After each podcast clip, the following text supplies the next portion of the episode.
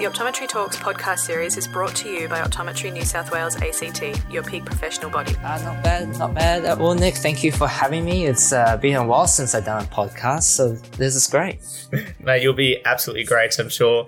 Really looking forward to having a good chat with you about what you do. I thought maybe you could just start by telling us, you know, what is it you do at the moment? Are you do you do optometry? Do you do something else? You do a bit of everything? Yep. Uh, so at the moment, I run my own practice called Eye Student Optometrist. And what we are, we are like a behavioral optometry practice. Our main specialty, of course, being binocular vision, visual processing evaluations, in-office vision therapy. Part of that requires me to train optometrists in lots of binocular vision, I also train staff to prepare reports. And I'm always writing something in our assistant manuals. So I guess the idea is even if I'm away, people kind of know what to do. So it's not all just reliant on me. How long have you been running this practice for? I started in March 2020, just before COVID lockdown. Good time to start. I'm sure it would have made the start of your practice a little bit different it, it, it, was very different. Um, but I guess the lockdown gave me a lot of time to write up a lot of admin stuff.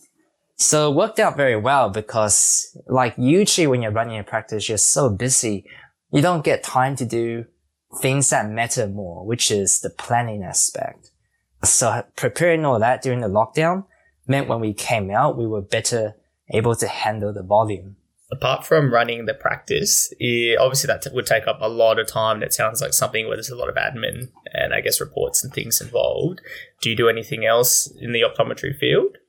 Yes, um, I have my charity, Eyes for Everest. We also have an app company that makes some apps for optometry. That's in the optometry field. Outside optometry, of course, having your own practice means you have more flexibility with your time. So during the day, if there's no patients, you know, you might go for a run, go to a gym, go home for a nap, have lunch at a nice place go on a date with your wife. That that's the benefit of having your own practice. Yeah. yeah. So, in terms of your, you know, I guess average week, yes, would you, would you say most of your time is devoted to running, you know, your practice, or would you say it's a fifty percent practice, fifty percent app development, and and eyes for Everest, or does it really vary so because of COVID, for has been quite quiet. We're not taking volunteers over. So most of our jobs is organizing, uh, you know, thinking where the funding should go in terms of training up new staff to run, uh, future missions. We also are sending a Nepali optometrist group, uh, in our absence. So most of that just comes from me. It happens at night. And because the guys have done it for the last five years, they don't really need me to tell them what to do. They kind of know what they have to do already. And we just usually provide the funding. So it doesn't take that much time. Uh, in terms of the app, app is, takes up a lot of time in terms of, uh, the legal requirements, the technical aspects often is not hard to do, but it is some work that goes into it. Um, we are waiting on an app that uh, still classified information, but there's a particular test being developed in Melbourne. And we basically said, look, if you want help digitalizing it, uh, we'll, we'll be very happy to partner up with you. Um, I guess we all know that it's very hard to get optometry projects off the ground because there's not a very big market for it. But if it helps the profession, we, we're all kind of behind that kind of thing. Can you tell us a little bit more about, you know, what your app does? Obviously, it's an app for optometrists and, and patients that we treat. So it's called MakeMind. Is that right? Yes, MakeMind is a company. So we made three apps. Well, four apps actually. But one of the apps, the most popular app is the developmental eye movement test. And that was done with the permission of the guys that made that test back in 1980 something. And essentially the kid has to read numbers down the page and across the page.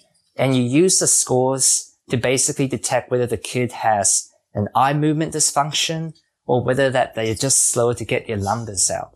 So from that information, you can kind of pick out, okay, am I dealing with someone who has a true eye tracking issue or eye reading movement issue? Or do they actually have something in that processing element that's getting, that's making it hard for them to read?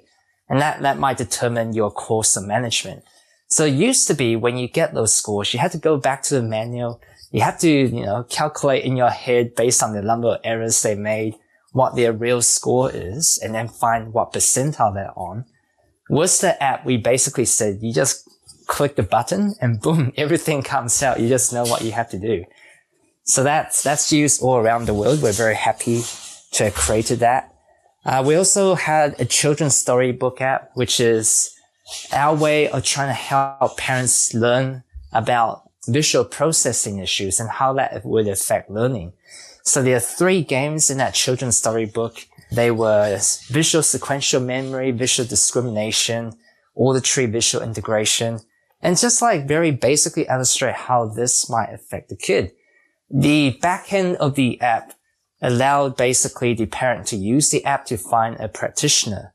But most parents don't use that function. They just like Google and behavioral optometrists. But the and we also made an app for Eyes for Everest, obviously, in order to get all the information from the mountains straight to our dispensers in Kathmandu. It was important to have an app that kind of made sure that everyone was doing things the same way, recording everything the same way. And it meant that, you know, dispensing jobs could be like started straight away as soon as we had internet, you know the app that we want to make for the tests in Melbourne is a visual processing test, basically. And it's been made by a pediatric optometrist in Melbourne. So, do you have a background in tech, or has app development just been something you've come across and you've been really interested in?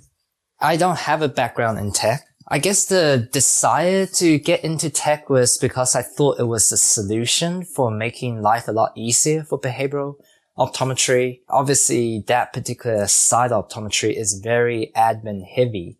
And we wanted to use technology as a way of simplifying the whole process.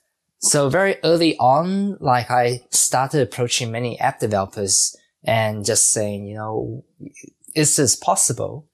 And I think after pitching my ideas to a few developers, one of the developers was like, you know what? I kind of want to get involved in uh, he, he thought I had a vision. I was quite passionate about the work and I was willing to put the hard work as well. So we came together to form like the MakeMind company. So I, I have friends who are graphics designers and I guess I have a few connections as well. And having the app person do the technical part and not have, not cost anything meant we had a lot more room to experiment with. So yeah, that's how I got involved. I'm not techie at all. Oh, I just happened to find people that could do the tech for me.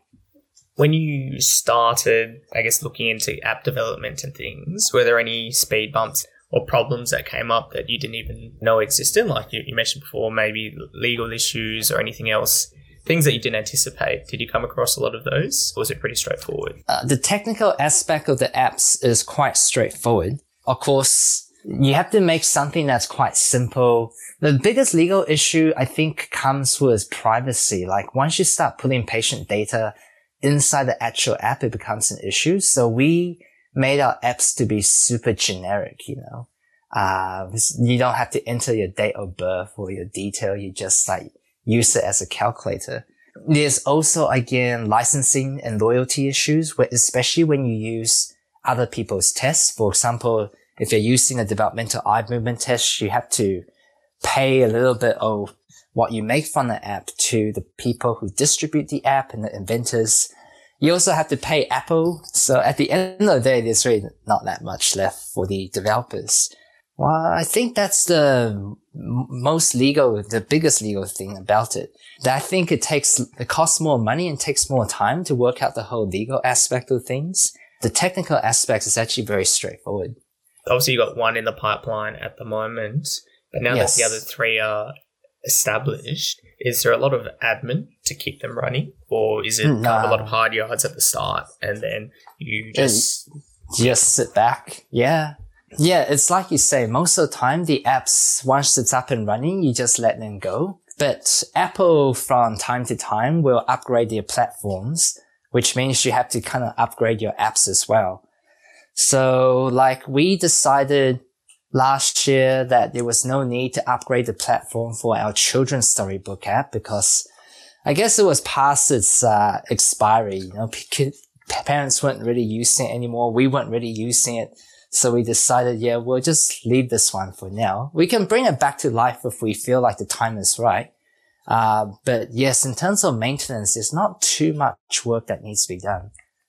And then obviously alongside the apps, you've got your charity Eyes for Everest. When did that start?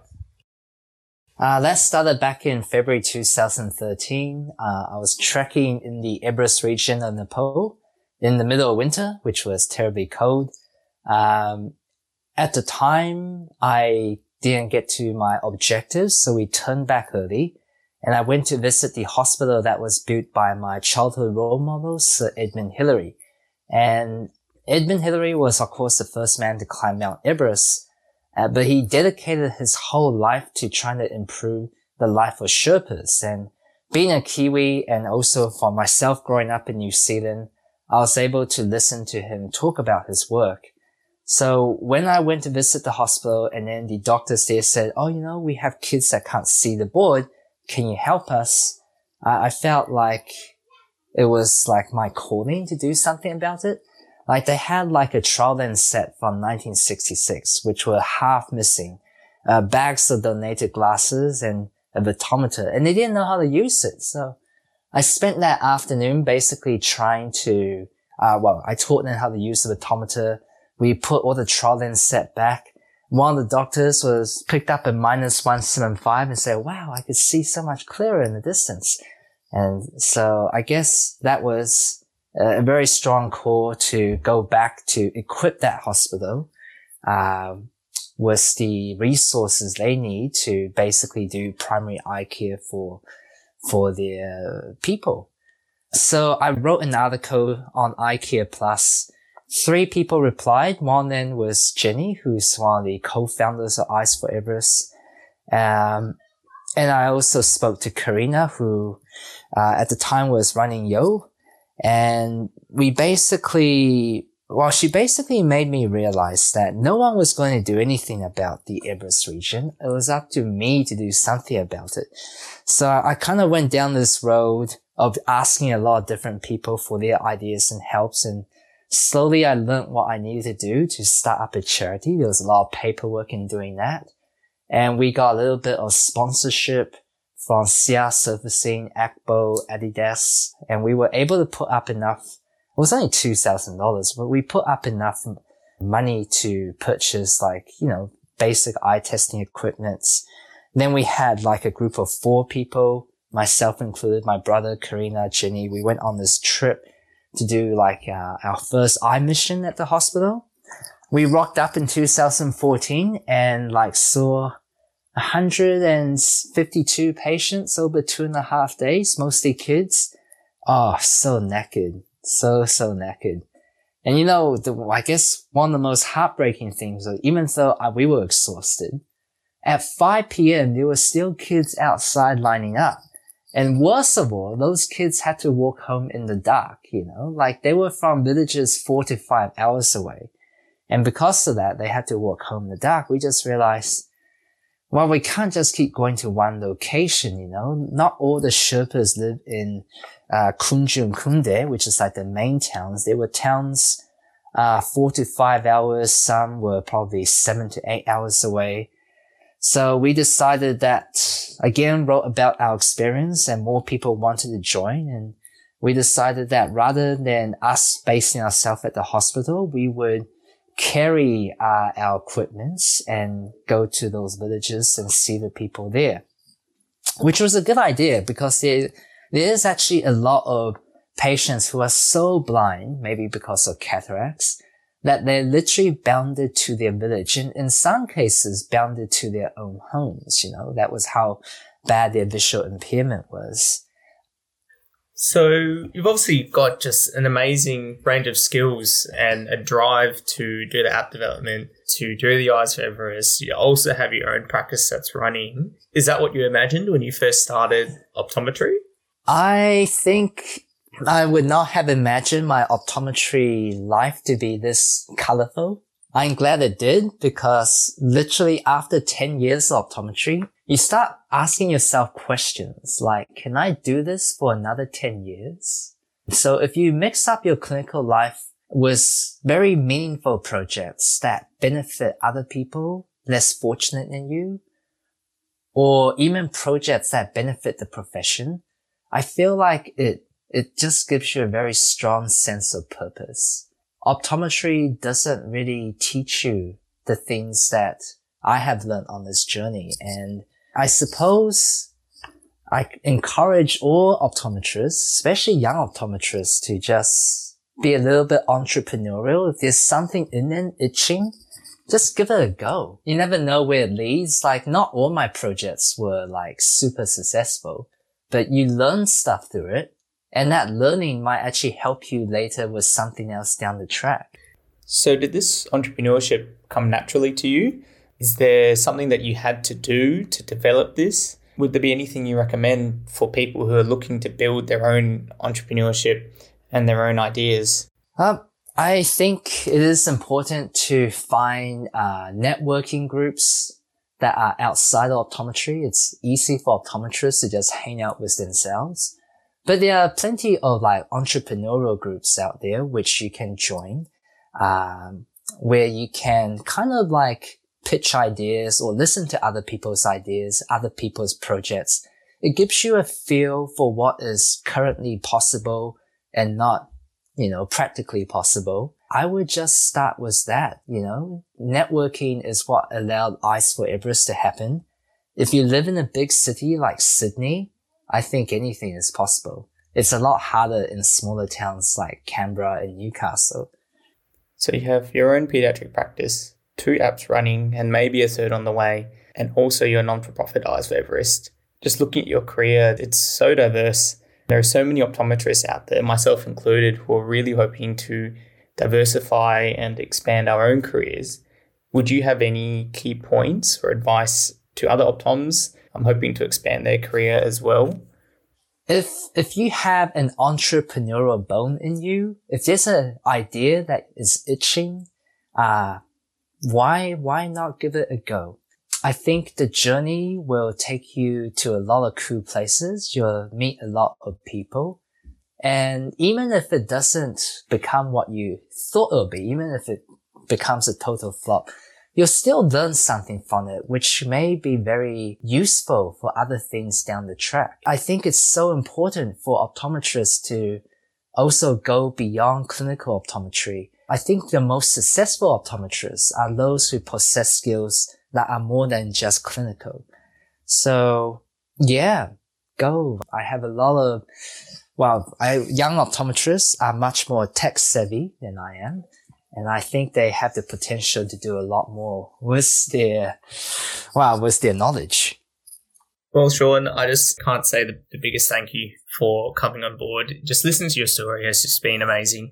I just there's so many lessons to, to be learned from hearing you talk. Um, so many things just for us to, to I guess learn from and take from. And thank you so much for sharing that with us.